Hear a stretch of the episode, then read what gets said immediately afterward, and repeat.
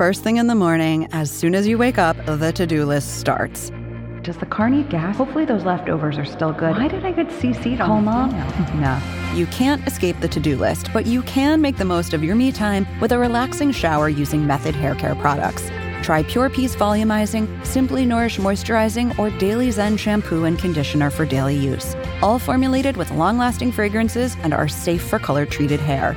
Reconnect with the best version of yourself. Visit methodproducts.com to unleash your inner shower. Hi, everyone. It's Scott. Today on the podcast feed, we're going to share an edited version of the fourth episode of Pivot Schooled, our live video series. This episode was originally broadcast on Wednesday, August 26, and the theme was The Big Four.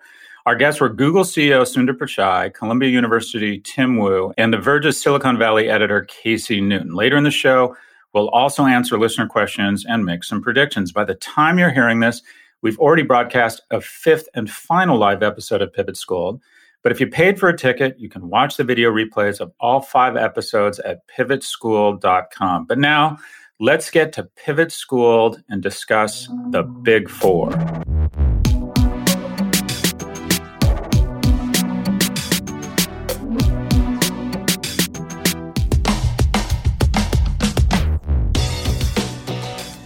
Hello, everybody, and welcome to Pivot School. I'm Kara Swisher. Shall I yell And throughout the whole thing? Good to see you. Good to see you, Kara. I saw a guy you. in your background. Is it the pool boy from the Fontainebleau? Is he hanging out at your place now? No.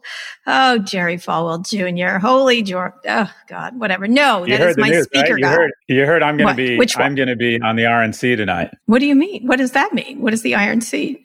No, I didn't. What's Or- that? The Republican National Convention, whatever the hell it is. I've I've not Yeah. booked, but between now and then, I'm going to tweet a bunch of anti-Semitic comments and wave a gun at any person of color who walks by. Boom! Guest host coming Oh, your way. Good. What would you say? What would you say if you had a little moment besides screaming or looking like you might have a drug problem or what? What was what would you what would you speak to them if that was your speech? I would say that it's important that we endorse the sciences and fund tech such that they can build a cloning machine and a time machine, and we can go back and find us, track us down, kill us, and then commit suicide. That would be my advice to the people speaking at the RNC tonight. Oh, all right. Where what would your what would be your chosen area? They since they're using all the federal buildings, even though you know it's sort of a violation of. It's not even. Someone was saying it's a violation festival of the Hatch Act, uh, which they will not get caught for, by the way. So the press should just. Well, they should be mad, but nonetheless. So, what would you? Where? What? What would you pick? What? What federal museum. building? Or, The museum, the museum that was opened and closed because they couldn't figure out what the hell it meant. Remember that? The I museum? would, I would sit my ass on the top of the Washington Monument. That's what I would do, right at the top there. That's where I would do it from the little You window. know, a lot my- of inappropriate jokes. I'm not even going to go there. I, I don't even go there. Anyway, how is your vacation going? Once again, I have been left alone in regular pivot school, but here you are weekly. You look rather nice. Looks like you're ready to go back to school. Yeah, I'm I'm, I'm looking forward to school. Um, everything's good here. You know, kids. Yeah. my kids are awful, but other than that, you know, I hate spending time No, with the kids, not. so that's It's been kind of a bummer. But that. But other than that. that, It's it's that. it's fine. It's been nice. What have you been up to? Um, just things, yeah, I know. just I know. Your creating. kids are wonderful. I'm not going to insult my kids on a TV. I know. I know. But and I know. he's up in quarantine. He's going a little batshit crazy. Um, Yeah. But now I just realized he might be able to leave slightly early from your New, New York uh, University quarantine. Um, we'll see how that goes. Um, I have been up to building a podcast studio for my new New York Times thing. I, I have that's worked. Mhm. I'm working on that. And booking Mhm. guests and uh, some Nice. really big guests we're getting, which is going to be good. And uh, and and just just general working as I always do. I don't take the Just month of August Kara. to go to And the switch. just being Kara. Got it. So, so there's a lot we can talk about this week. This is your big. This is something that based on a book we're going to be talking about, which we've talked about a lot, which is the Big Four. Um, you wrote Mhm. a book how many years ago? That was your la- not your Oh, last. I'm not book, entirely sure. It, I, I don't even. I don't think that way about my work, my IP. Uh, let me see. It was uh, what was it? Three years ago? Yeah, it was three years ago. Let me see. I, because Okay, all, all told, I've I've written one, two, three, four, five, two books. So yeah, it was three years ago. And I'm explain here with you. Do you remember? That's why you reached out to me and said, "Come on our show." And then I this did. is my favorite. You told me I was the most down. You called me and said we, you were the most downloaded guest we've ever had, and we think it was a mistake. So we'd like to have you back on. there we I did, go. I That's did. how our relationship got started. Thought it was- I was like, what could happen here? What did they think it was? I don't know what had happened. And there it was. You were, you were, you were not the most downloaded. Elon Musk remains the most downloaded, but you were near the top. You were very close to the Me top. and Elon. And, uh, Yeah, and Elon. you and Elon were up there. Um, let me ask you uh, a couple of questions about the big four. So at the time you were sort of writing about them in a, a less, um, it was, it was, a, it was simpler time three years ago when you were writing it, Mhm. correct? You were talking about their sort of different roles and each of the big four had a different personality, correct? Would you go through Mhm. those very briefly for the people? Well, I mean, when I started writing, it was five years ago, and it started out as a love letter. Um, I, I these companies are the number one recruiters out of my class. When I started teaching twenty years ago, the number recruit, one recruiter was Amex. Now it's Amazon. Number two is Google. Uh, I'm uh, economically more secure and more prosperous because of these companies. The only stocks I've ever owned are these companies, or uh, uh, up until that moment. And it struck me that they had, in a world where you see countries as they get more affluent and educated, a reliance on a super being and church attendance goes down, that each of these companies was tapping into a basic instinct. And so essentially, you know, as our society evolves, our questions get bigger, but because we fewer and fewer of us think of a super being, there's this huge void for an ability to pray. And what is prayer? It's sending a query into the universe. Will my kid be all right? Symptoms and treatment mm-hmm. of croup. And there is no entity that you trust more uh, than Google. You trust Google more than a rabbi, priest, scholar, job boss. It knows it knows if you have diabetes. It knows if you're having an affair. It knows if you're contemplating divorce, your sexual fetishes, and how much money you make. Google knows more about you. Google it really knows you. So I think Google's God. I think as we move down I to it love, for which- recipes. go ahead. I, I just use it for recipes, but go ahead, move along, move Yeah, that's because you're paranoid. But anyways, uh, I think Facebook initially held out the promise of love as a species. One of the wonderful things about mammals is we uh, literally have longer life expectancy and better health when we connect to other people. And it held out that promise. Moving down to the gut, the ultimate business strategy is always more for less. It's the strategy of Walmart, of China, and then Amazon has done a better job communicating that basic instinct that if you go into the cave with us, you're more likely to survive the winter. That business strategy never goes out of style. And then finally, Apple tapped into the second most powerful instinct in the world right behind survival and that is your ability to signal to the opposite sex or the same sex that you have better genes and that you should mate and that you are more likely i am more likely or you are more like your kids are more likely to survive if you have sex with someone who mm-hmm. carries an iPhone versus an Android because it means they're wealthier, it means they're storytellers, it means they're the creative class, it means that their genes are more worthwhile. So you had God, love, consumption, and sex. And I thought those mm-hmm. four things had, you know, were just so powerful. And then these companies effectively have you know, dominated those respective, for better and for worse, have dominated those sectors. And there's never been anything like these companies, I don't think. All right. So the, it was a love letter, has turned into something else. And we're going to talk about that. Let's bring uh, some friends of Pivot on to talk about the big four. Uh, first is Sundar Pichai. He's the CEO of Google and Alphabet, someone I've known a long time. Please bring on Sundar.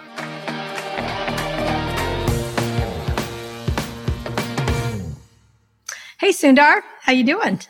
Good, good, Scott. Good, Kara. Good to see you guys. Good to Good see to you. see you. I'm- Sundar. Okay, so uh, let's start. Let's start with what a lot of what Scott was talking about is let COVID, the impact of COVID on all businesses. Talk a little bit about the challenge in the operations, the consumer base. You're obviously working from home. What lessons have you learned from it? You know, it's been extraordinary. I mean, like many companies, we've had to literally move uh, most people to working from home. Um, I think what's been hard is I think people are uh, definitely stretched thin, uh, struggling to separate uh, work and uh, home. Uh, if you have parents, two of you working without support, I think, you know, it's been a tough stretch for people, I think, that way. Uh, the, you know, in terms of future of work, I'm thinking about a lot and, you know, I'm worried right now we are doing fine, but it's based on all the shared connections you've built when, you know, we've all been working together. So when we get into the next phase, ideation, building new things, how do you do innovation while we are all set up like that? That part isn't fully clear to me. So ho- hoping in the future you have a combination of a more of a flexible workspace. Uh, I think we know now we can work remotely. So I think you don't always need to pull people five days a week in. Uh, people in San Francisco, New York, commuting two hours each way. So I do think we can do stuff better, but maybe the future will be in a focused way, you bring them together for brainstormings and group meetings, ideation, creative phases, and it's a bit more of a hybrid. Uh, so it's it's exciting to think about that, but it's definitely uh, definitely been hard on a lot of people, I think, and you know, hoping hoping to get to some sense of normality soon. Well, one thing is though that all these tech companies, including yours, have become more powerful than ever in this in during COVID. It, it's it's a real delta between your companies and other companies. Um, why do you think that is? And and should people be nervous about this? You know, I've written about this that I thought you guys were going to come back more powerful than ever. And Scott just talked about the idea that you all are controlling the fates of a lot of people in whatever sector you're in. You know, for sure, digital has been a lifeline through COVID. So that's the you know, but with that comes uh, the effect you're talking about. I think people are using services and tech is uh, benefiting from that standpoint for sure. They go hand in hand, I think. Uh, I do think some of it will stay. Uh, I think you mentioned telehealth, which is a great example. I think if you were a normal hospital, maybe before COVID, two to three percent was telehealth. Now it's like seventy percent. When it returns back, it's going to be not. It's not going to go back to two percent. So these are some of it is, you know, the the trends will last a bit, and and so I do think it's an opportunity for tech, and you know, I think that's that's what we are seeing in the marketplace you know, we've always known for a long time. I think you know, tech, you know, technology is going to be a bigger part of everything, and I think you see some of that play out more sharply. The e-commerce curve, even though I I knew it when I see the slide, it's a you know, it's a bit striking because uh, it literally looks like you're pulling a decade in uh, into this time, and you know, we are impacted. Look, I mean, we are broad based. Uh, we are impacted. Uh, you know, Scott mentioned this. We we took uh, one of our uh, you know toughest revenue hits last quarter. But having said that, you know the company is diversified and we have strengths as well, and so uh, you know we are investing investing deeply through this crisis as well. Right, Scott's going to get a question, but it, when I see that slide, I'm terrified of all of you even more. You know what I mean? Not you in particular. Again, as Scott said, you're all nice guys, except maybe one or two of you. Um, but I'm terrified of that idea of just a few companies controlling the fates of, of billions and billions of people across the should is that how do you answer that away from sort of the we're trying to do good and we're here to protect everybody from China or whatever the excuse is? Look, from a few ways I think about it. I mean, through this time, there are other companies which have emerged very strongly too, right? You know, somebody like Shopify, you know, you can see them or Zoom or so you see, you know, Tesla has done really well. Netflix has done. And so I can go through a long list of companies which have done well too also look at it, you know, you know, from my standpoint, you know, go back maybe 15 years ago, you know, you opened your computer, you opened a browser, Google was the main gateway to information. I look at my daughter now and she's on her iPhone and I mean, she gets information coming to her from more sources than ever before. To the extent, you know, you may worry about something different as to, you know, hopefully she's getting the right information and so on. But it's both, you're right. I think the big companies are doing very well. But I do see a lot of emerging companies. I mean, you, you've all seen the interest around TikTok, which is new. And at least I can tell you, sitting on a Monday meeting running the company, it feels like there's a lot coming at us, right? And you know, and so you're you're worried about uh, worried about innovating.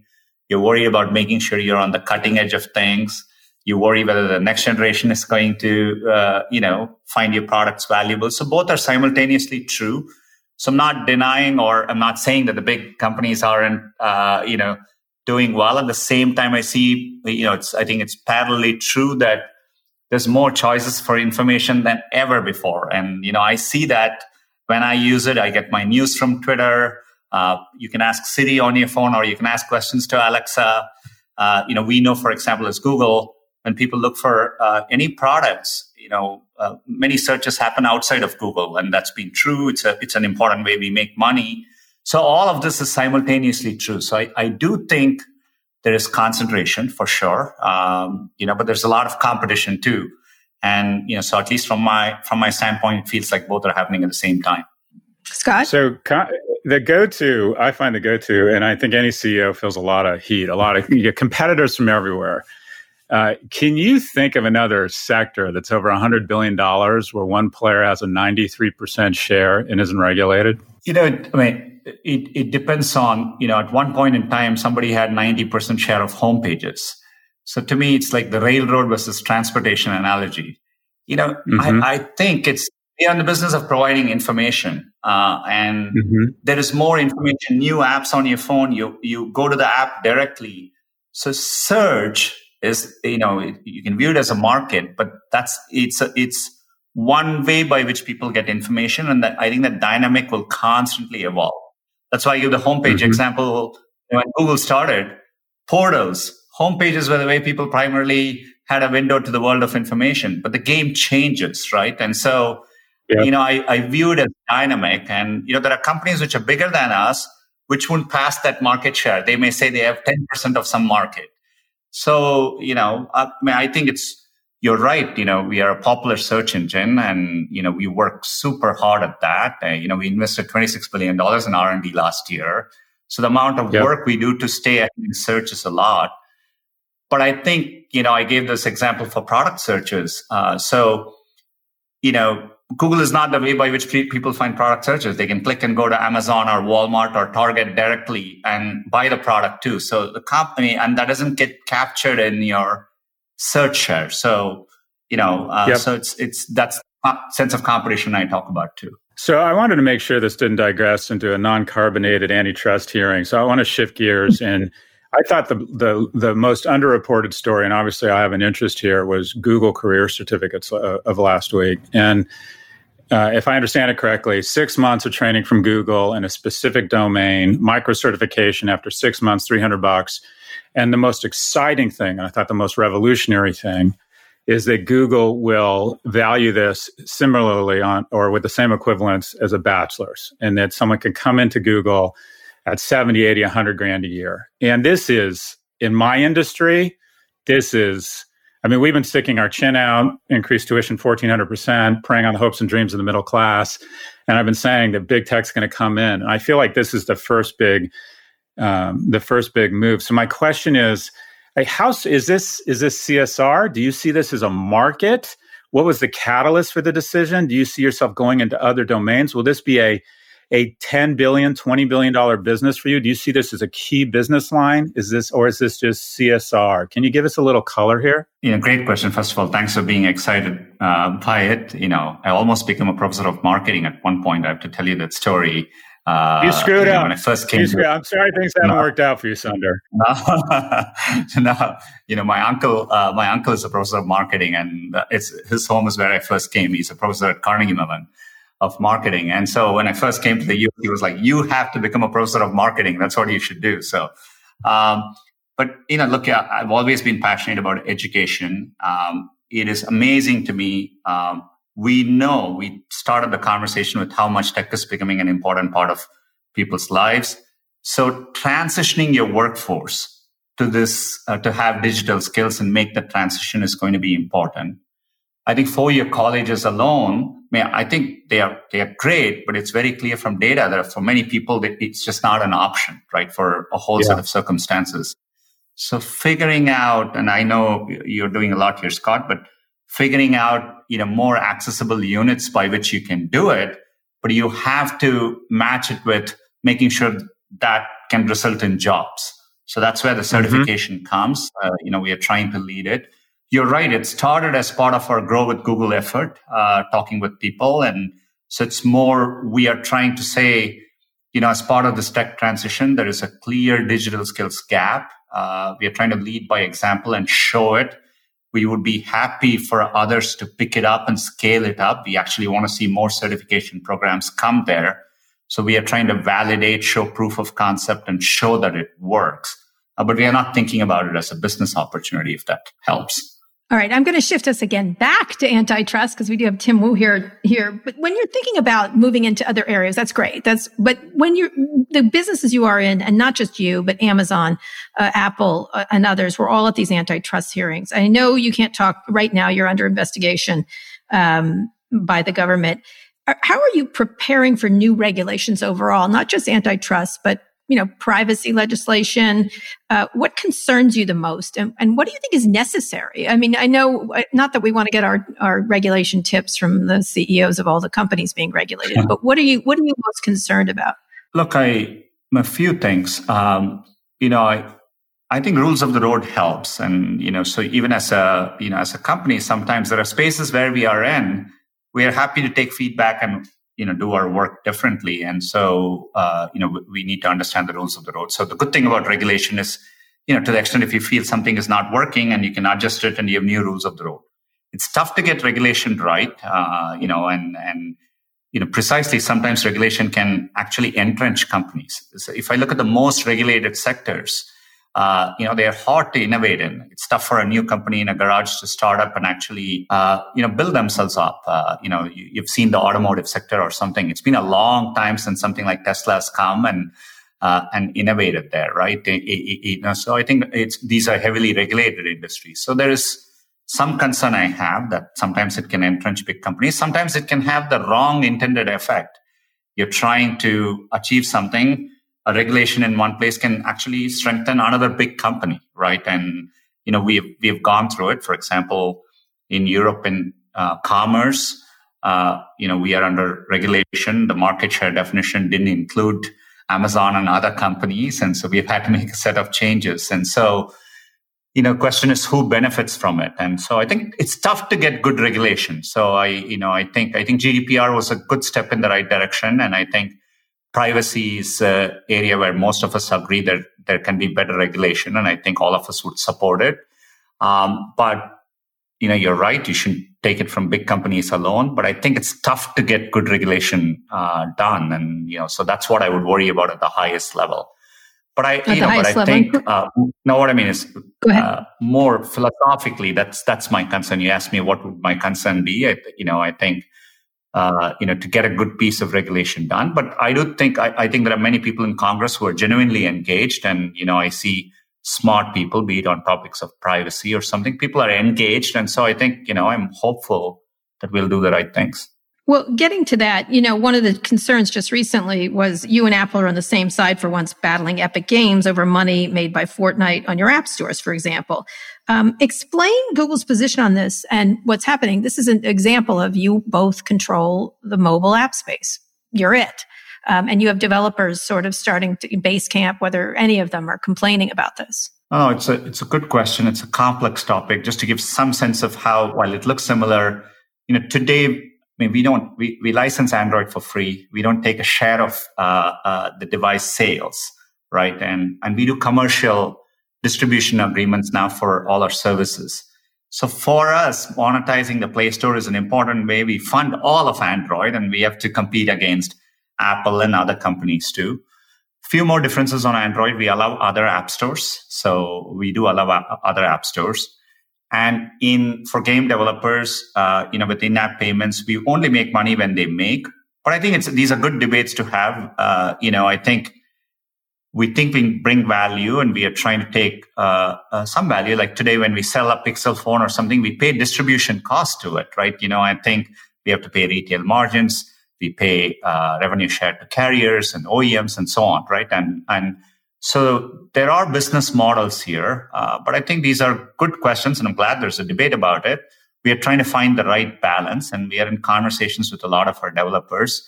But I do think there are big differences between the two ecosystems as well. And you know, we license Android, you know, open source way free of charge. Amazon uses Android to ship uh, their uh, tablets. So our competitors use Android, and you know, so it's a very different model as well. And, and that's where in some of these conversations, I think, you know, how do you, uh, you know, how do you uh, compete in these? Uh, it is increasingly gotten very expensive to invest in tech too. So the R and D investments that go into these new areas, you know, when we do things like AI and quantum, uh, these are deep long-term investments as well. So, right. Um, you know, I think these are interesting questions to to ask about. Yeah. Okay, we're going to get some audience questions. I'm sorry I didn't ask about quantum, which I will at the very end. Um, how this is a question from the audience. How would you describe Google's efforts in hardware so far? Where uh, should we expect to see those uh, three years from now? You know, that uh, we've been around. This is a long and winding road for Google.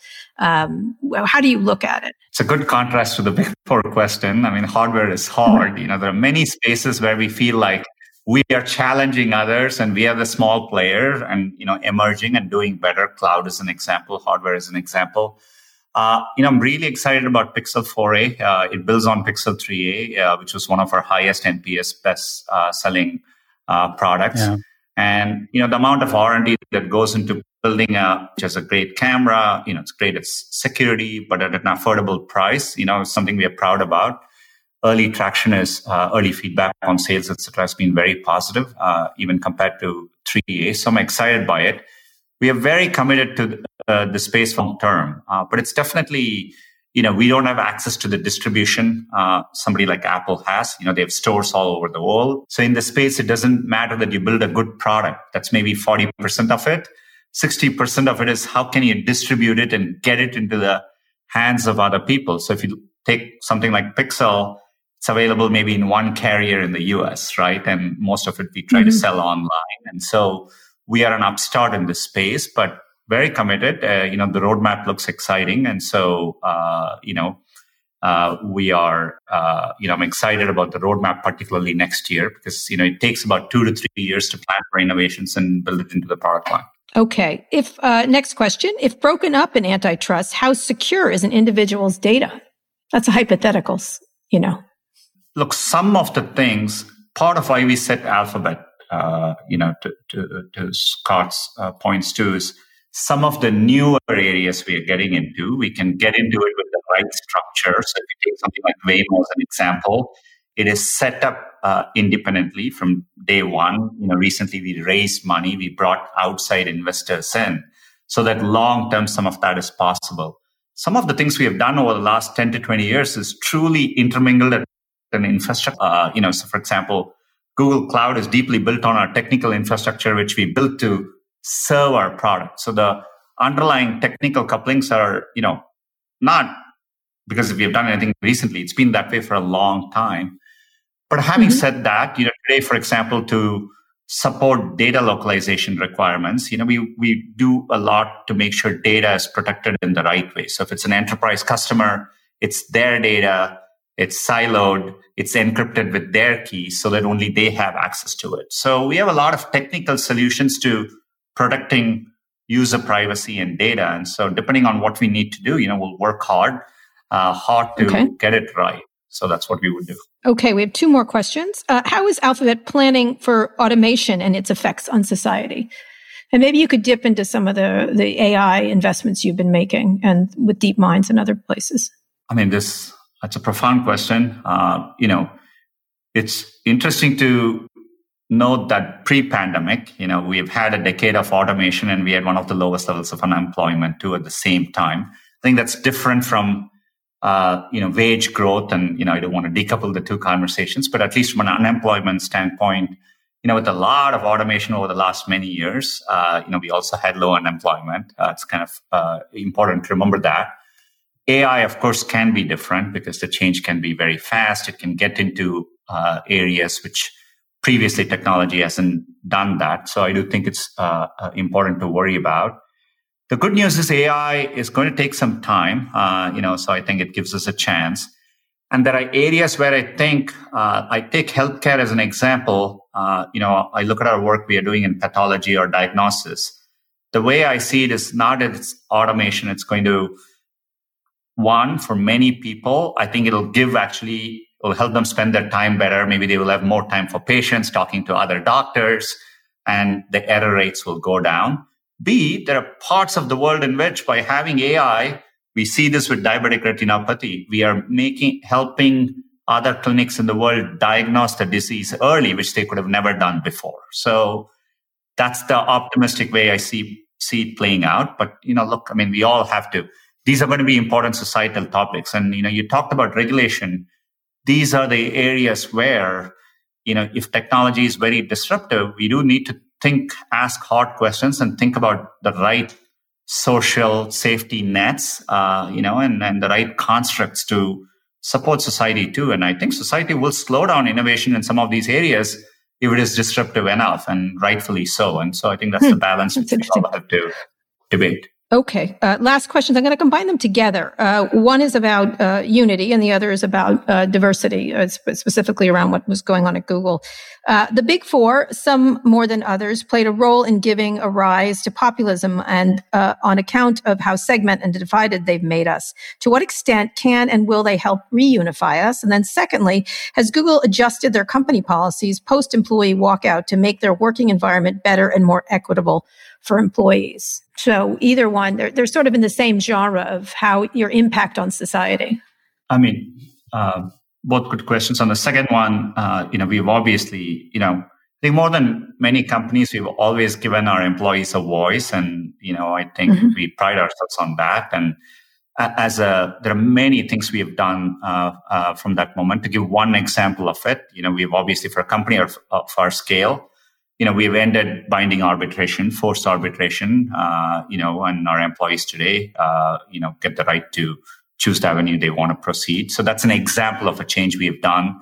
We have really made our processes more transparent, fair. We have internal transparency reports. We have made specific changes to make sure there's care in the processes when people come up to report something. And so I can talk about this for a, a long time more. On the first question, look, as a company for most of our products we build search etc it's really you know this is the essence of what we do in search. We work very hard to get uh, accurate information and the right information and you know and, and we take that super seriously. Uh, youtube uh, is an area where we really focused on here. Over the last two years uh, a clear number one goal for the company uh, for youtube has been uh, what susan and team have been focused on is around what we call content responsibility. And we've made many changes in the product. And more than ever before, if I look at where we see the usage in YouTube, it's around uh, uh, entertainment. Uh, I mean, it's becoming one of the biggest learning platforms in the world. I know we spoke about our certification program, but the YouTube is a place where people go to learn. And while it's informal, I think it's a big opportunity for us. And maybe we can think about uh, deeper work there as well but that's how we think about it. You know we haven't gotten everything right and anytime but you know we learn from it. And you know i think it's important. I think as a company for the long term we have to get this right. So. Do you yourself feel responsible for part of it? Not you, you and the other tech executives. Do you think they should accept some of the responsibility for it? I you know I, of course i think so. I mean these are uh, large platforms for inform- information. And so for example when it comes to elections or foreign interference, etc. We all have to, you know, we see actors on these platforms trying to do stuff. Uh, we are collaborating better than ever before. So there are there's a tech coalition now. We exchange data. We collaborate with the government. So there are many things on which I can point to tangible progress that's been made, and and so I, I feel better about it. But there's more work to be done, and the work has to be continuous in nature. I think. Okay, Sundar, thank you so much. We, we okay, Scott, go ahead. You have one, one final, final question. Yes, final question from Scott. So, Sundar, you are the American success story. My understanding is you came over on a student visa. Is that correct? That's right. Yeah. And then ultimately decided to become a U.S. citizen. So you have the perspective of having been raised somewhere else, come here, decided to become a citizen. Do you think America's headed in the right direction? Uh, you know, I'm concerned about making sure we are a place where we've had a model which has worked well for many, many years. Uh, you know, it's not an, you mentioned the Manhattan Project. It was built by uh, many immigrants, uh, you know, who yeah. left other places and came to the U.S. Uh, you know, it's, it's, it's never changed in my opinion. You know, I think, but we can't take it for granted, right? I think you have to earn it every year that you're the best place where uh, the best people around the world want to come and, the opportunity this country provided me. I think I think it's a beacon of hope, and you know I hope uh, I hope we value that and continue uh, continue to keep it in that direction. Do you think it's headed in the right direction? I'm I'm optimistic over the long long term, right? You know, I think uh, I think there is a uh, there is inherently something about our system which wants to, uh, you know, I think on on issues like this, I think it'll revert to, uh, you know, America's always been an open country. And I think, uh, you know, if I were to bet, I would bet in that direction over time. Would you, what would you, as an immigrant, as someone who's seen this, and I know you and I have had discussions about this, what would you say to the Trump administration right now uh, to do? Is there something, some message you would like to send this here? You're like the perfect example of, of, uh, of, of how great immigration can be for our country. I mean, I've been very clear, um, be it in uh, in meetings. I mean, today there was an announcement of investment for AI and quantum, uh, which you know, which mm-hmm. uh, you know, glad to see in you know, in my conversations and the opportunities I've uh, had, I've advocated for basic science funding, uh, making sure there are policies by which we can bring in talent everywhere. Uh, these are things which I've worked for. So both publicly and in, in, in the right conversations, uh, you know, consistently taken that view. And I think it benefits the country and it benefits the world. You know, one of the things I'm very worried about is technologies like AI. There is nothing called AI safety for an individual country, just like climate change. And so the only ways the, these things work is by globally solving it. And so figuring out those connections. And I think uh, immigration helps towards that. It helps in the exchange of ideas and people. And I think brings the world together too. So uh, for for a whole set of reasons, I think uh, it's important to get it right. All right, Sundar, thank you. I'm so good. Your staff is trying to get us to go. I have just one last little question. Are you gonna? Are you trying to buy TikTok at all, or are you not in that game? No, you know we can be a technology provider as a cloud provider, but we are not in the. Uh, you know, yes. So yes, listen, we are not. I'm agreeing with you. We are not. So it's just Larry Ellison. Okay. Larry Ellison and Satya. Scott, Go my money is on Scott buying TikTok. That's what I'm assuming. I'm oh, okay. Go oh, on. Yeah, Sundar right. Pichai, oh, next slide. Professor, professor of marketing, Sundar Pichai. yes, next Sundar slide. Next, next slide. slide. All right. Sundar, thank you so much. We really appreciate you taking the, especially the extra time. And thank you for doing this. And we'll talk soon. All right. Thanks, Sundar. Hey, it's Scott. We're listening to the fourth episode of Pivot School, which was broadcast live on Wednesday, August 26th. We're going to take a quick break now, but we'll be right back after this.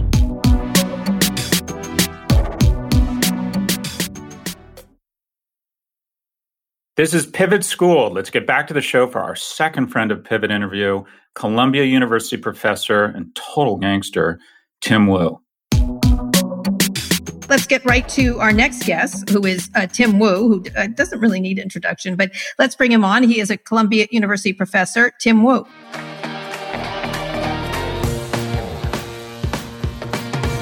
Hi, Tim. How you doing? Hey, how's it going?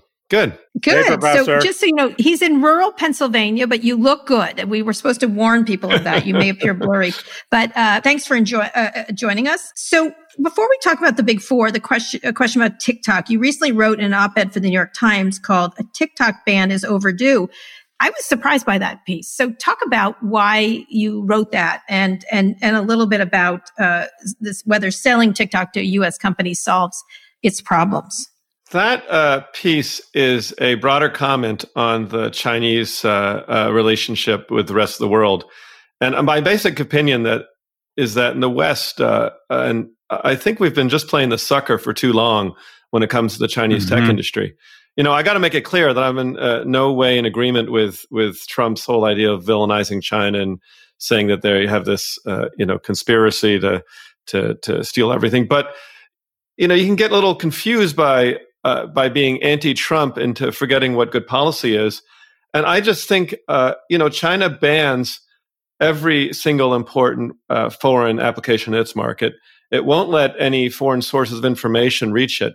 And so, if you're going to have an open internet, I think it should be a little more of a, a mutual society that you extend the privileges of an open internet uh, to countries that play by the rules. So that that was my thinking in that piece uh, that we should mm-hmm. quit playing the sucker uh, when it comes to China's tech industry. Okay, Scott, why don't you start? start. Professor, so 93% of a $100 billion plus market. Is there any reason, is there any reason in any alternative universe that Google has not been already broken up? well, you know, I was uh, a little uh, surprised. Uh, you know, Sundar, he was pretty uh, relaxed for a guy who's about to be uh, sued by Bill Barr and and uh, and Ken Paxton of Texas. Um, there's no question that there's a lawsuit coming. Uh, everybody knows it. And uh, I hope they have a better defense than the argument that, well, uh, you know, everyone's looking for information, so we're competing with the phone book or something. He said it's a little, a little like Standard Oil saying, well, uh, we don't have an oil monopoly because uh, people like olive oil in their salad. Um, so yeah, I, I, it's coming. There's no doubt. Um, you know how long it lasts and, and what happens that that's uh, what we don't know.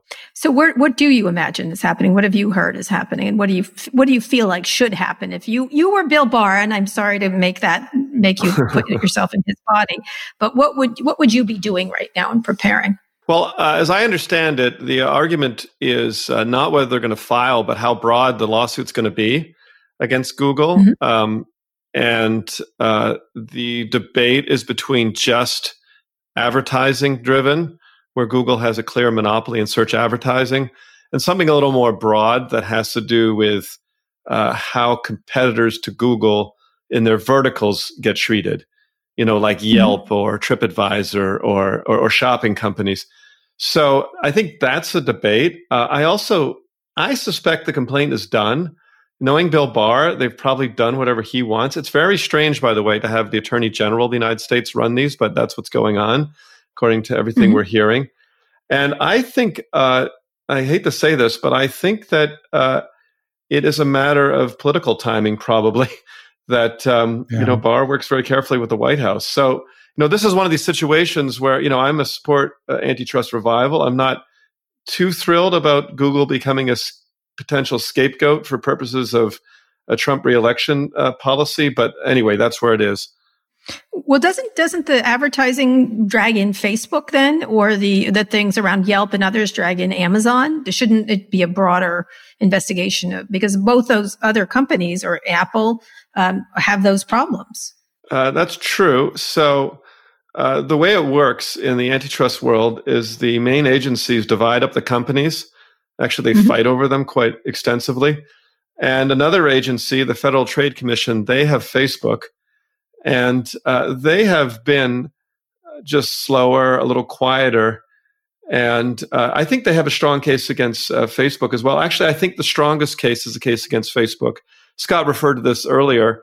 Uh, Facebook was allowed to buy most of its uh, direct competitors over the last 10 years in a sort of serial acquisition campaign uh, very similar to Standard Oils, actually. So I think they're the most vulnerable. But uh, you know, it, you know the government isn't always uh, exactly rational or straightforward in how it operates, and so that's a different agency. And they may sit it out and decide to let the next administration decide whether that's Biden or Trump, uh, whether to bring the case that would break up Facebook. Professor, we we always talk about antitrust through the lens of it's some sort of punishment. And whereas, and you're a scholar around antitrust, can you talk a little bit about what happens post breakups? I mean, generally speaking, isn't mm-hmm. it isn't it a positive for almost everybody? You know, you're right. I, it depends a little bit on the company, but Standard Oil, which we've already mentioned twice, the old oil monopolist, uh, they were broken into 36 pieces, and after that, uh, suddenly became much more valuable. It turned out this huge yeah. hulking conglomerate uh, you know, everyone in, in business knows conglomerates are, are, inefficient. And, you know, if you've hung out at some of these big tech companies, I mean, you did that slideshow how great they are. There's obviously, and like in any giant company, a lot of dead wood there too. So yes, it's possible that uh, a breakup could be the best thing that ever happened in terms of value. Uh, in terms of, as you mentioned, the personal domain, you know, does does Mark Zuckerberg sit across all of social media. You know, does Amazon control web service as well as everything else? Um, you know, they they have a smaller domain, um, but uh, it might actually be better for everyone. I, I, know it sounds a little weird. It's like uh, hiring the the Justice Department to be your management consultant and break you up for you. But yeah, uh, I, I see that possibility. Yeah, we're trying to yeah. sell to them as a good thing. They don't have to be in hearings all the time. They don't have to be seen as evil, et cetera, et cetera. And then they'd be richer than ever. Um, but, but that's how Scott's trying to play it. But when you looked at those hearings, uh, the effect, this has taken a long time. Tim, you've been covering this. I, you and I have talked about this for years. What did you think of the most recent one? And is there anything we heard that day that will come back to haunt anyone? Yes. I, was most struck less by what people said and more what was in the big document dump. Because there was mm-hmm. a lot, a lot of bad stuff yes. in those documents. and I think it got, you know, everyone likes to show, um, you know, you had Facebook, for example, clearly articulating a plan to uh, eliminate its most dangerous competitors, uh, perceiving that they could could uh, replace it. Uh, obvious, uh, what we call in the law, anti-competitive intent. Uh, you had Amazon clearly indicating it's willing to lose money to, to put a rival out of business. So there were a lot of smoking guns uh, coming out. Some of the uh, questioners raised them. You know, others were talking about bias against conservatives and things like that. That's what I think came out of it is that there's a much stronger case here legally than people realize. Right. The, you mean land grab and neutralize caught your eye? the idea, those words in, in, yeah. in emails around competitors. Yeah. So if you had to, uh, with the, and there's more documents where those came from, I think it's very clear. But if you had to rank the big four in terms of who's doing the most good right now and the most harm, could you do that? Or do you feel it's all part of the same, uh, you know, who's idea? doing the most good and some kind of cosmic, uh, cosmic, uh, yeah. Yeah. I mean, what, what do you, in terms of, of, or you can go through each of them and say what their big problem is from your perspective. I mean, I could, tell, how about I rank them in terms of what I think is their legal risk? And maybe okay, I'll, all right, why don't uh, we do that? Have a little comment on, on that. And um, I mean, it's a little different. I think the actually the most legal risk is Facebook. I think Facebook, hmm. uh, you know, Scott was saying earlier, you know, most of these are good guys. I'm not so sure about them you know, the law likes a villain, and there's just a lot of documents where Facebook has undertaken deliberate attempts to try to stamp out its competitors in very clear ways, uh, anti-competitive mm-hmm. ways, uh, not ways in which are, are about them being better. So I think they're in the mo- they're in the most risk, and I overall still think that they uh, do the most harm. So I guess uh, my feeling about their contribution to the universe is the most negative. Um, you know, I think the idea of being in touch with your family and friends is a, is a, is a great one. And if it were run by an entity that wasn't uh, so interested in maximizing its hold over your attention, uh, I think it would it would be a beautiful thing. Um, so that there, I think, are the most harmful. Uh, let me discuss Amazon next. You know, Amazon is a is a big uh, question because they have, in some ways, followed the script uh, prescribed by 20th century economics, which is consumers over everything. Um, you know, they have made it their job, and you, know, you can quibble about around the edges, but they have uh, made co- consumers a priority. Uh, for them, the more uh, the larger question is, well, what about uh, everyone else? What about it, what it means to work in the United States? Are our children going to work in warehouses? You know, is there any any money to be made elsewhere? So um, that I think is a question. Like, what do you get when an economist has their wet dreams come true, and everything is about the consumer and the shareholder? you know what? What does that look like? And it doesn't look. You know, uh, you get it's pretty get a lot of stuff pretty quick, pretty cheap, and if you own their stock, yeah. it looks pretty good. Um, but what does it mean to work in this country? That that is, I think, the hardest question posed by Amazon. Mm-hmm. What does it mean to sit there and think, what am I going to do with my life?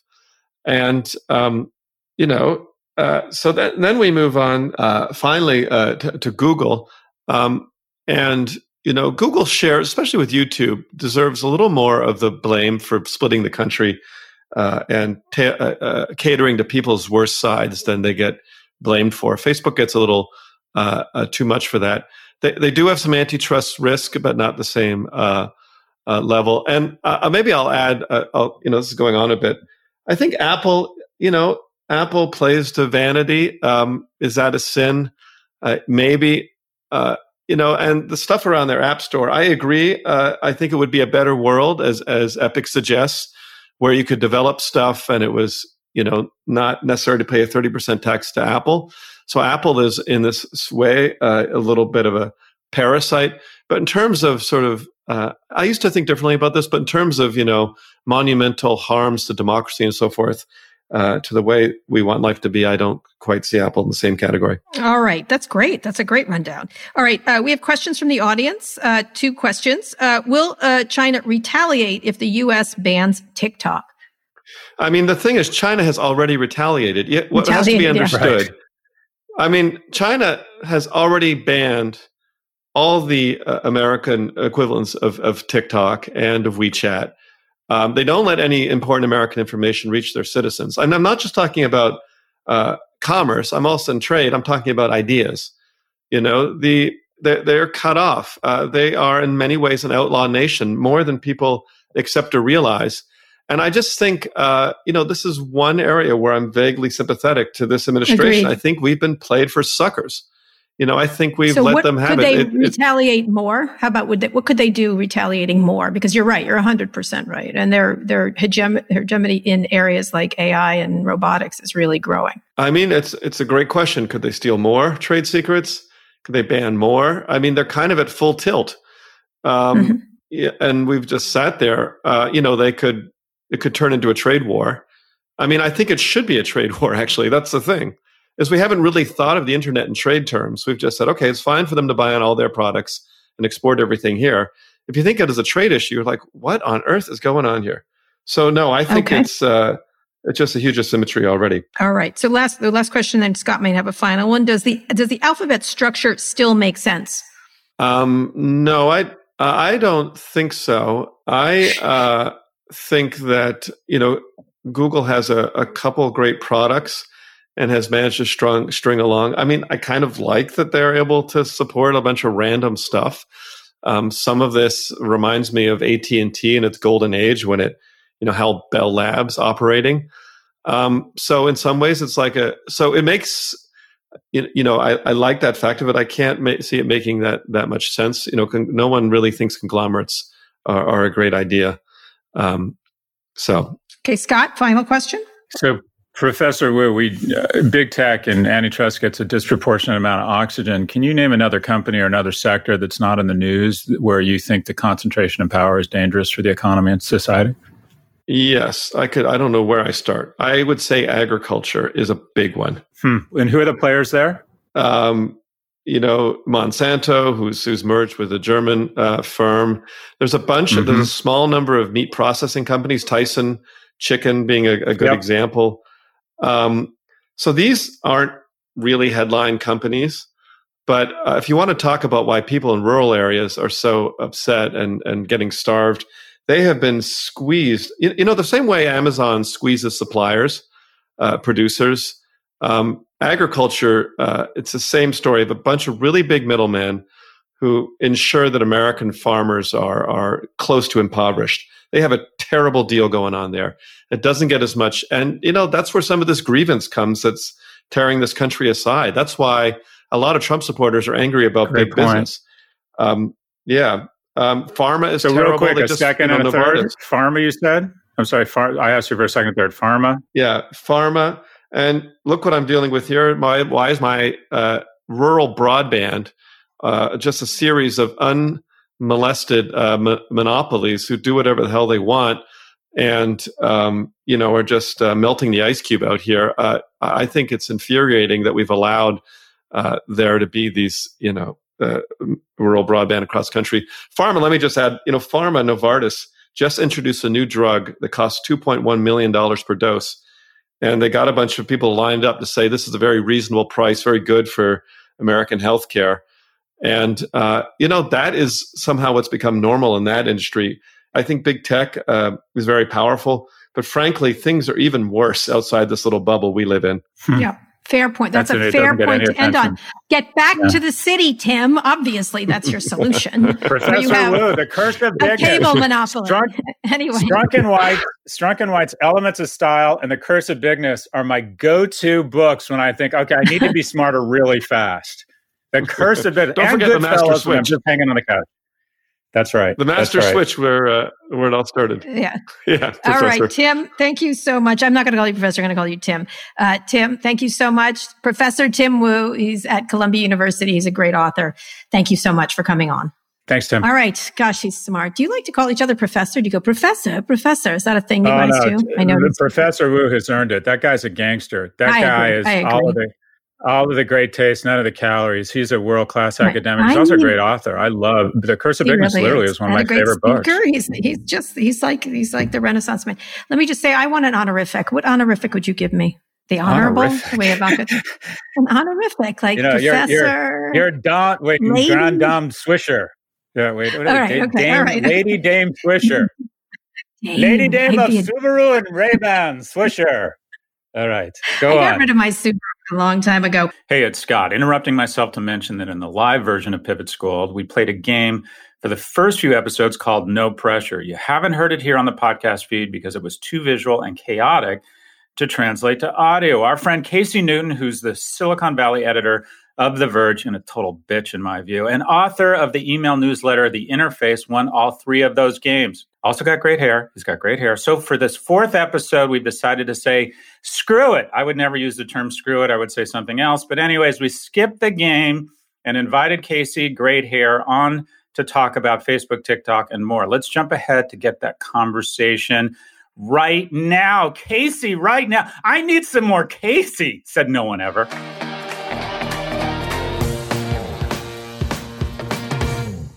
Anyway, let's talk a bit about Facebook, which is one of the companies you cover very closely in your newsletter. Uh, talk about your newsletter, uh, the interface, and uh, just Wall Street Journal had a had a bombshell day about Zuckerberg stoking fears about TikTok in Washington, which you and I both know he was doing. Um, explain explain that and where we are right now with this company that you and I are so obsessed with. Yeah, so uh, I mean, there's there's a lot uh, in in what you just said. I write a newsletter four days a week called the Interface that looks at the collisions of big technology and democracy. And Facebook often leads a lot of those discussions. Like all the bad things that happen to tech companies happen to Facebook first. So I spent a lot of time right. writing about it. Um, and you know, t- the story of TikTok and Facebook this summer has been fascinating because for for a bunch of reasons. And the, where I would start was you know, in the middle of this antitrust hearing where we are all, uh, you know, so eager to see Zuckerberg finally take mm-hmm. questions about uh, sort of his his dominant market power. Lo and behold, they have a legitimate competitor in in TikTok. You know, kids are spending 80 right. minutes mm-hmm. a day watching this thing, and all of a sudden he is legitimately forced to go out and compete. So it has really complicated, I think, the story of Facebook and, and antitrust in, in a way that maybe we didn't see coming. Do you think they get acquired by an American firm? I think if they can figure it out, they will. When you talk to folks at TikTok, they will tell you the technical challenges of trying to unwind all of that technology from ByteDance yeah. in 45 days is insane. So, I mean, just yeah, logistically, it's very difficult. Well, it's meant to be insane, isn't it? It's meant to force a sale so that it creates that problem, correct? Yeah, well, I mean, like this, this is, this is, you know, just uh, classic Trump as chaos agent, right? Like it, it is up to all of us to just sort of live under his whims and his caprices. Um, and, mm-hmm. you know, TikTok could die in the process. Um, you know, I mean, I, I am very sympathetic to Tim's view that you know the United States needs to take uh, you know Chinese uh, social products like this more seriously. But as a matter of policy making, I mean, it's just horrifying. Yeah. So what do you what do you imagine will happen here? I mean, there's Larry Ellison's involved, and uh, uh, you know, and really, I want to get back to Mark, which I think he's trying to create. I think Mark started this in a lot of ways, like the, the nervousness around TikTok, because there's so many other things. I think Tim and I agree that we need to focus China on our Chinese policy on. This is not one of them necessarily, or maybe you think it is. Well, Zuckerberg's argument has been look, there's probably like the internet has winner take all dynamics. And if you believe that, then you think there's probably only going to be one massively powerful global social network. And so in his view, mm-hmm. it's either going to be Facebook's products or it's going to be TikTok. And so the, the message that he was trumpeting in Washington last year was do you want to have a big social network as an agent of US soft power, or do you want China to have a giant social network that it can do whatever it wants with mm-hmm. inside America? Right? So he's trying to right. try to position Facebook as this national champion, right? Which he's done right. before in lots of interviews with both of us. So wh- yeah. where does it which, go? By the way, almost what never works. National champions almost never work. That's one of the things I learned from the curse of bigness from Professor Tim Wu. National champions never work out. yeah, it's not really my preferred. Let's all take um, Air France. yeah, yeah. I mean, look, how, how do I think this works out? TikTok just filed a lawsuit on Monday. Um, you know, it is possible that the that the courts could intervene and say that this executive order, which is forcing the sale, um, is not allowed. But we know that the courts will typically give presidents almost you know, uh, infinite latitude to do anything if a president so much as says the words national security, and Trump did.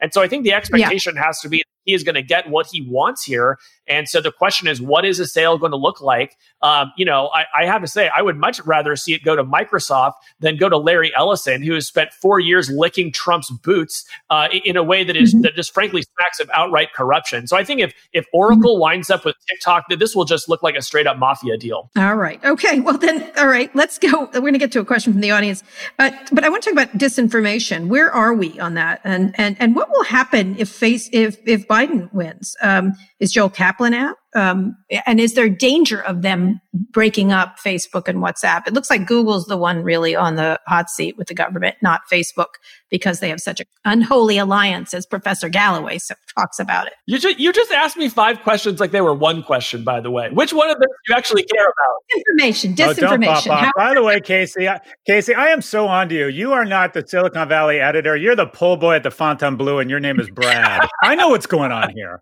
I know what's going on here. I've been proud to, to, be Kara's pool boy for, for some years now. Um, butler. I have no pool, but manservant is how that's like my big complaint about this place by the way but but look you, you want to know the misinformation story you know uh, two things yes. are true one is facebook has invested a lot in trying to get bad stuff off the platform but at the same time it's the same old story it has always been if you go it, it, exactly. You look at QAnon, you look at the Boogaloo groups, right? And and what we see is is the same old thing, which is Facebook is recommending groups to people without even knowing that it's doing it. They grow to unfathomable size, and then we start to see real world violence. I mean, you know, QAnon has taken over the Republican Party. You, you could argue that they could have done it without Facebook, but it sure seems like Facebook helped just as they helped the Russians in the 2016 election. So this just continues to be an issue Facebook is having trouble wrapping its arms around. Yeah. All right. Now, what happens under a Biden administration? Joel Kaplan, is he still with us? The crazy thing about Biden is that Biden wants to destroy Section 230, which is the underpinnings of the internet that, that you and I love, right? Just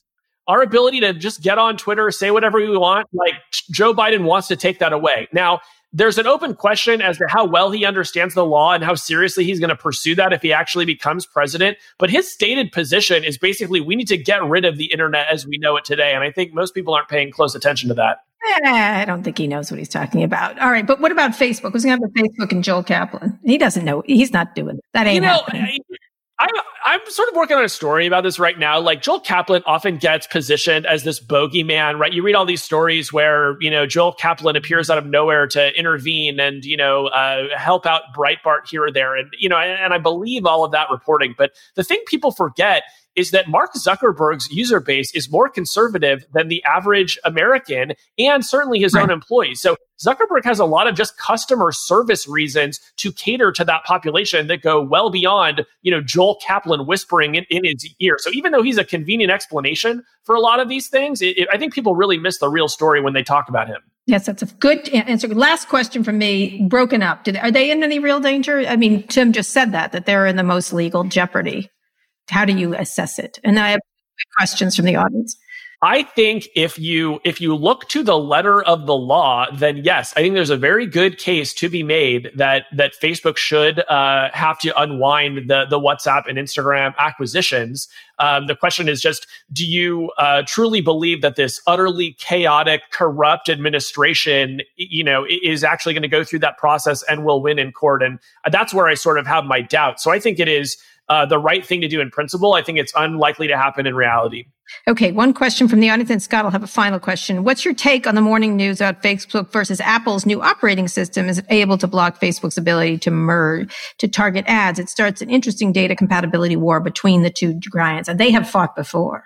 They have. Uh, this is going to be the of my column today. So if you want the full take, uh, go to theverge.com slash interface and sign up. Um, look, mm-hmm. I think there's a lot to like about what Apple is doing. At the end of the day, they're just giving people more control over the information they want to share. This is usually what we, you know, people like you, you and me like argue for, right? Like you want people to have control over this sort of thing. But I do think that there's another view of this, which is Apple is unilaterally setting the terms of the advertising market and no one gets to appeal, right? So if you want to be um, sympathetic to Facebook here, you could at least say, uh, here is once again a case where Apple is, is, abusing its market position, just as it has with Epic and Basecamp and all the other companies we've seen this summer. Ah, all right. Scott, last question.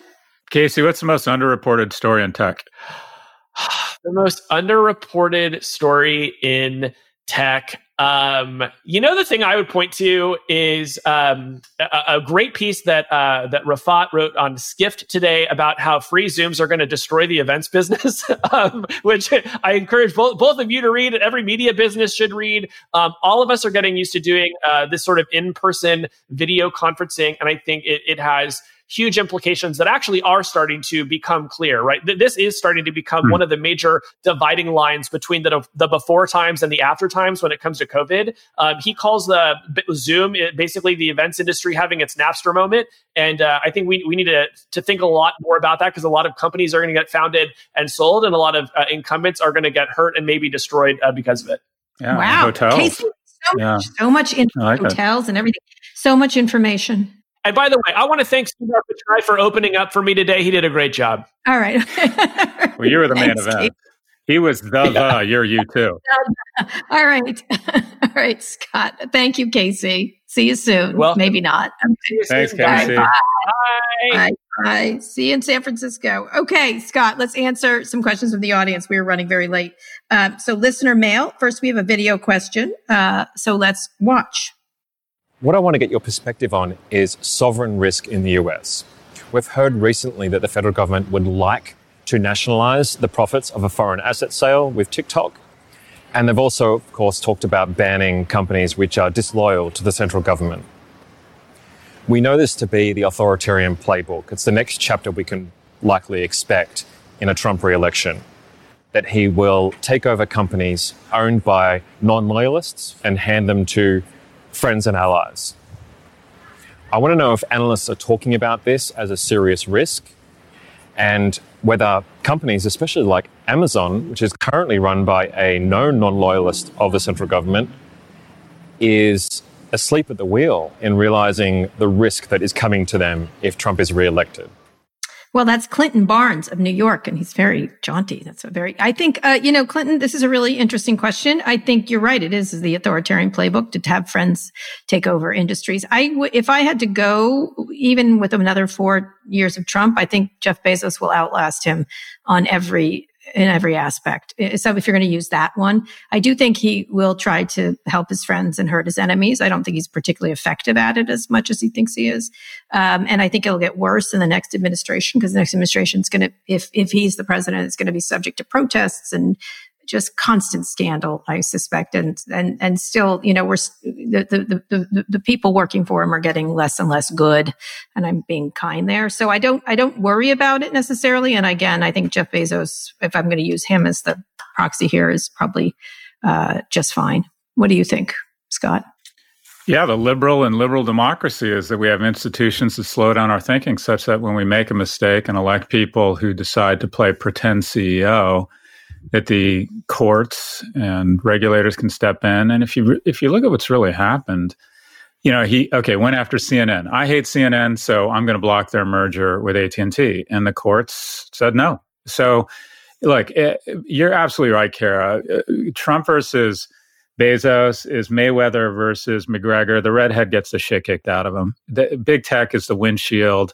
And right now, any any single politician who tries to circumvent the law is just a, a big a big splat against that windshield. I, am not I'm not as worried. I, th- I think you're smart to be worried, but I haven't seen any evidence that he's been able, other than saying picking on Maytag or, or I mean, it's just so it's just it's almost kind of comical. It's like a bad version of the Shark Tank. I, I think um, Casey and Tim both talked about Oracle being in this deal with TikTok. Is that it looks like that uh, for Oracle? Oracle looks like friend of friendo Trump. Oracle, um, talk and, about hair plugs on an aging company.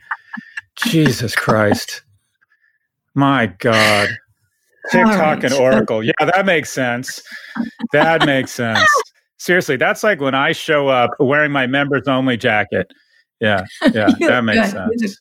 I got a Corvette. Right. Let's go to the Red Onion. Some Lancers wine. I used to party with these cool cats in Cuba. Red Onion. Oh my god! What is the Red Onion? What is the red onion? The red onion. I don't even know. What that's where that's where the dog used to take dates in college. Two dollar two dollar Long Island iced teas. Nine shots uh, of alcohol for two bucks. That's uh, right. Do you know how charming I get after seven or eight shots? Yeah. Uh, no, I don't think you're charming at all after seven or eight shots. Oh, someone asked Silicon Valley and hoodies. What's the deal?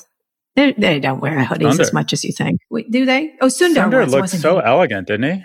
He always he looked good. like Omar Sharif's nephew, who's the ambassador to Rwanda. He looked like something out of mid-century modern cool. Was that a hate crime? Did I do that wrong? I Have I just been canceled on Twitter? you know, not like it was so offensive that it wasn't offensive. We will He's consult very elegant looking. the cancel culture experts on that. Yes, he is. He's great. Yeah, he, they just like to wear. So you know what I took away? You know what I took away from the What? interview with Sundar? What? So What? first off, and you know my rule: anyone who's famous who calls me and asks me to lunch, I say no because you know what happens. You and this happened on this episode. This happened on Pivot School.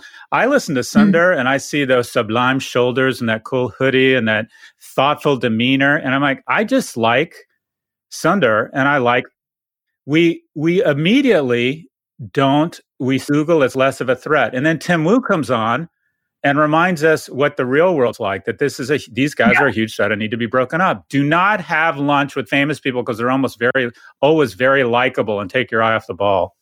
Okay. All right. That's a real, okay. I think. Okay. All right. Okay. Sure. Um, one thing I did note in that hearing, the only person they accused of being un-American was the person of color, on- which was amazing. I thought that was, they used the word american nine times with sundar they used it they used it four times with zuckerberg and the guys that were born in alabama and texas they didn't bring up the word american yeah, it was really quite striking. I thought that was wrong, but you're right. We should not, just because he has a lovely, elegant, uh, hoodie, uh, which they all do. They're, they're, they all cost $200, just so you know, $300 hoodies. And they're could, very, seriously very could that guy be any more likable could that he's the most They're soft. Okay, I'm losing you, Scott. Anyway, thank you for everyone who sent in video questions. Remember to send in video questions for next week's show. We have one more thing before we wrap up today's show. We were going to, uh, we have a predictions really quickly, but Scott has disappeared once again for predictions. All right. So now very quickly, we're going to do predictions, Scott. You're not out of here yet. We're very close to being out of here. Uh, Professor Galloway, before we get to your prediction, we have another special guest who sent in a video with their prediction. Let's play it.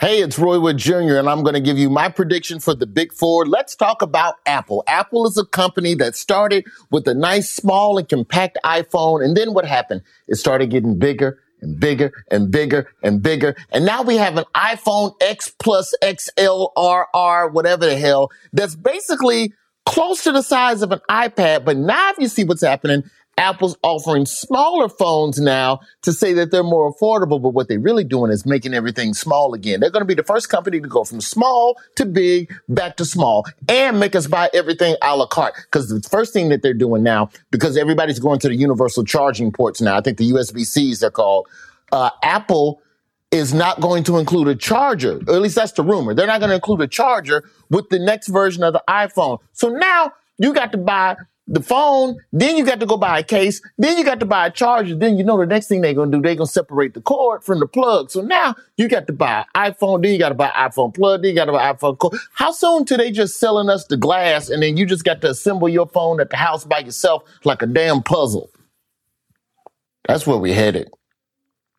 All right, I gotta go check on my child, man. what was that Roy what Wood just happened Jr. there? That was What Roy just Wood happened Jr., there? Great stand-up comedian and correspondent for the Daily Show. All right, Scott, he's very funny. What's your prediction? Very quick, quick, quick, quick, quick, please. Uh, uh, trillions of dollars in shareholder value being moved to the home, connected devices, Peloton or Sonos acquired by the end of the year. oh, that's a big one. What you can't just drop that and run. By whom? By Sure, who? I can. By I'm who? usually wrong. um, Each well, of the them. Who obvious, the, the really the obvious acquirer for Peloton would be Apple. yeah. Okay. Uh, yeah. I actually I think the gangster move here would be Netflix to acquire Spotify and then acquire um, Sonos and have vertical distribution. They'd have content on the back end. They'd have uh, and then they'd have a distribution with a device. And both Netflix and Spotify need that. I just Sonos is 1.4 billion. It's just so ripe. It's a, it's the Apple of sound, if you will, in people's homes. I have someone waiting to finish setting up my system Yeah. today. It's a great it's a great brand. It's it just seems to me just to be so ripe. And Peloton, the connected with the workout from home space. Think about literally think about the the the sweating Yep. industrial complex has literally collapsed, but people are working out more, which means there's going to be an unbelievable transition in shareholder value. And who's sitting there is kind of the coolest brand. By the way, the NPS scores, another prediction. Peloton, mm-hmm. Peloton. You know what their mm-hmm. business they're going to get into? Dating. They have a rabid community of like-minded fitness people. They'll start. They'll they'll call it something, and they'll get into the. They could put Tinder out of business. Peloton dating. Well, that's interesting because I am in love with Ally Love. Yes, you're right. I love Peloton. I love the product more than anything. I've owned it a long, long time. And I know I'm an elite person, but it's the most satisfying product I've owned in a long time. Thank you. Dom I Swisher. Lady Dom Yes. Swisher. game. All right, Scott. Uh, next week is our, that's all we have today for Pivot School. Next week, our final episode of Pivot School, we'll be talking about education and recovery. Our friends of Pivot mm-hmm. will be the president of Howard University nearby my house here, uh, Dr. Wayne Frederick. And he is amazing. And the superintendent of the Los Angeles Unified School District, Austin Beutner. This is happening on Wednesday, September 2nd. Education is a big topic for Scott and for me too, um, at 1 p.m. Eastern. You can send in a video question for next week's episode to school at voxmedia.com. We really appreciate it. We're sorry you went long today, but really we don't. We're not sorry. We're not sorry. But Scott, that was a really good prediction. We're going to talk about it later. And Scott will be back on the main show next week. But this week we have uh, Baratunde Thurston, who's a who's our guest host, and we're having a lovely time without you. But I miss you, and I can't wait to get back. Can't believe I just said that publicly. Shoot. Anyhow, Scott, you're frozen again. You're frozen again. So leave it with that. All right. Thank you everyone for coming. We really appreciate it. And we'll be back next week. Good. You Scott missed my my little love letter to him. And that's all he's gonna get from me. All right. Oh, thanks I everyone. It, saucy minx. Oh, you didn't you didn't hear it. You didn't hear it. It never happened. Bye everybody. Okay. All right. Thanks Sarah everybody. Loves the dog. Thanks so much for everyone who joined us live for Pivot School. Remember that if you paid for a ticket to the live show, you can watch the video replays of all five episodes at pivotschool.com. And more importantly, I am surrounding you with white light. That's worth a lot. You can also buy Pivot School swag at pivotschool.com slash shop.